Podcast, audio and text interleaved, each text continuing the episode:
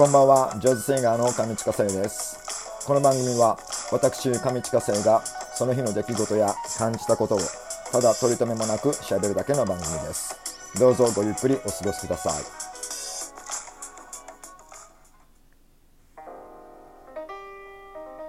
さあ、えー8月19日の水曜日、えー大人のほうれん草上地下生です。えー、ツイッターの記事にですね、えー早生まれの子供は、えー損をしているっていう学術論文が出たっていうのを見てですねちょっと興味深かったんですけれどもあの早生まれってあれどっちだったっけ？っていうふうに考えまして結構面倒くさいんですよねあの早生まれっていう捉え方って。あの要は同じ年齢のえ1年の中で同じ年齢の子供たちがいてでその中の1月から3月までの子っていうのは、えー、と1つ上の学年に行くんですよね。あの新学期が4月から始まるっていうことなのだと思うんですけどはいなのでその1月から3月の子は1つ上の、えー学年になるということで、えー、とそのいった学年の中では最年少あの年下の扱いになるっていうことなのでその早生まれの子っていうのは同じ学年の他の月の生徒よりも、えーいろいろ発達機能が劣るみたいなことを、えーこれでは歌ってるんですがまあそういった劣るっていうこともまあでもそう、まあ、単純に年齢上の人たちと一緒にクラスになるからねっていうことであの学校的なあの学年的にはですね損をするのですがそれがやっぱり学あの学校だけではなくそれを尾を引いて社会人になってもそういった部分の損をするみたいなことを、えー言われているそんな論文なんですけどもまあでも確かにそんなことはあるなとあのまあ、実際に劣ってるっていうよりも結構あのいろいろ自分のことを説明するのが面倒くさいような気がするんですね。例えばあの僕と君同い年だけどあの僕2月生まれだから学年1個上なんだぜみたいな感じで 先輩1個先輩なんだとかいうことを話してみたりとかあとあの学年1個上のいうことで1個年を取ってるような感覚になっちゃうのをそれを避けるために学年上だけど同い年だよみたいな感じの あの変な変な説明がこうお昼をつけないといけないみたいなそんな説明があったりとかするのでそんななんだろうな単純にその発達機能が劣るっていうよりもその区分けをしたことによってちょっと生きづらくなってるのかなみたいな、えーそんな部分を感じますね。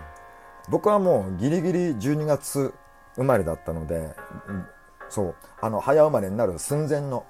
月だったから、まあ、あのギリギリそういったことはあのーないんですけれどもでもなんか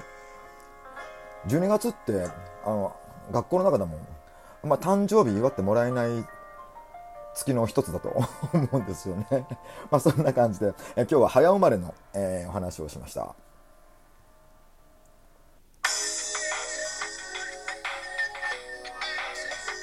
さあ、えーこの時間を使いまして僕が日頃行っております、えーライブのインフォメーションをお伝えしようと思います、えー BGM は僕の昔のオリジナルの Good Morning Kids です。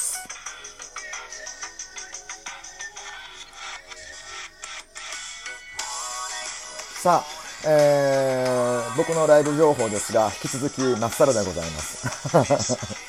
えー、十ヶ丘プラス南口店の、えー店頭ライブは、えーコロナの関係で、えー当面の間休止とさせていただいております。えーそれ以外の予定は今のところないので、もし入り次第ですね、あのーえっ、と、お知らせしようと思うんですけども、あの、まあ、僕のライブではないんですが、来週の木曜日にですね、あの、ちょっとしたセッションを、えっ、と、国分寺のエムズっていうところで、えーやるのを僕も参加をするんですが、結構あのーこう、よりすぐりっていうか、あの、いいプレイヤーたちが集まってるようなんですよ。あの、集まって、えー行われるセッションみたいでですね。で、そこの、えっ、と、プレイヤー枠はもう締め切ってるんですが、えーそれを聞きに行くっていうリスナー枠が、えー8席ほどお席が、えーまだ、えー購入可能だということなので、えー、僕の Facebook などのですね、えー、お知らせにも載ってますので、えー、もし興味がありましたら、えー、明日、えー、来週、えー、お越しくださればいかがでしょうか。そんな感じで、インフォメーションでした。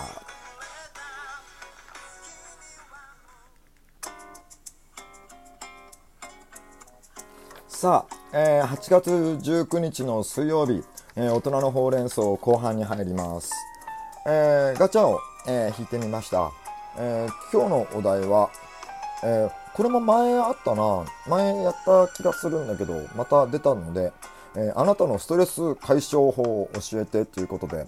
前回は、前回は確かなんか、あの、キラキラしたところに行くとか、そんなことを話してたんじゃないかなと思うんですけれどもまああの今日の午前中に新月になったのでだいぶあの午前中よりも午後の午後になってからだいぶ皆さんあの少し元気を取り戻し始めてるんではないかなと思うんですけれどもいかがでしょう？もう僕もねあの昨日あたりとかもう一昨日とかやっぱりその全然元気が出ないんですよね。モチベーションが上がんないとかいうのがあって。でまあいろいろストレスも溜まってたのかなとか思うんですけども、まあ、これもあの暦で言うと新月の作用が強いのかなみたいな風に捉えてうんしょうがね。今日あの新月だからっていう風にあの僕は捉えていたんですが。でもそれでもやっぱりあのこう鬱憤みたいなこうイライラみたいなのをすることってやっぱあの多々あるので。そういう時にですね僕はあのもうノートにノートにですねペンボールペンでもうひたすら自分のその思いの丈をもう言葉にして書き出すんですよ。で僕よくやるのはうつ伏せになってあのうつ伏せになってあの紙の上にペンを置いてでもう紙を見ないでもえっとペンの動きでこう文字をずっと書いていくわけですね。でもその自分の思ってることをちゃんと言葉にしてこうガーって書いてで同じ場所でずっと同じように書き続けるんですよ。でガーってもうひたすら書き続けてではあすっきりしたっていう時にすっきりしたっていうのもあるけどあもう書き疲れちゃったからもういいやみたいなところまでも書き続けるんですね。でそのでその書き終わった後はもうその紙をくしゃくしゃにするかあともう僕はビリビリに破いてで捨てたっていうことでそういうことによって自分の感情を中から表に出してそれを捨てるっていう行為を、えー、やる、えー、ものなんですがこれ結構あのすっきりするんですよね。はい、であの書き出した紙を見てみるともうね真っ黒になってるんですよ。でその真っ黒を見て僕の中の黒いものが全部吐き出したみたいな感じで僕は捉えて、ね、くしゃくしゃにして捨てるっていう風に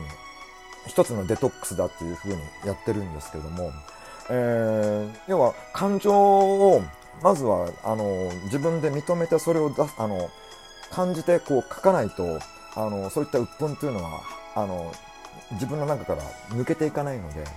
そういったあの感情を吐き出す行為の一つとしてあの誰にも迷惑かけずにできる方法はこうやって紙に書き出してガーッと思いっきりもうとにかくもう何を書いてもよしもうどんな暴力的な話あの内容でもどんな卑猥な表現でももうそれはもう自分の中にあるものなのでそれを全部吐き出さないといけないからそれを全部吐き出すっていう行動あのここのことをすると結構すっきりするのでもしストレスが溜まってるっていう方がいらっしゃったらですね一度これ試してみると、えー、いいかなと思います。で書き終わった後そのやったっていうことに対して自分のことを思いっきり褒めてあげてください、まあ、よくやったよくやった。俺は偉いと。あな私は偉いと。私は絶対にすごいとかいうことも褒めまくって、えー、それで締めくくってください、えー、今日はそんな感じでおやすみなさい。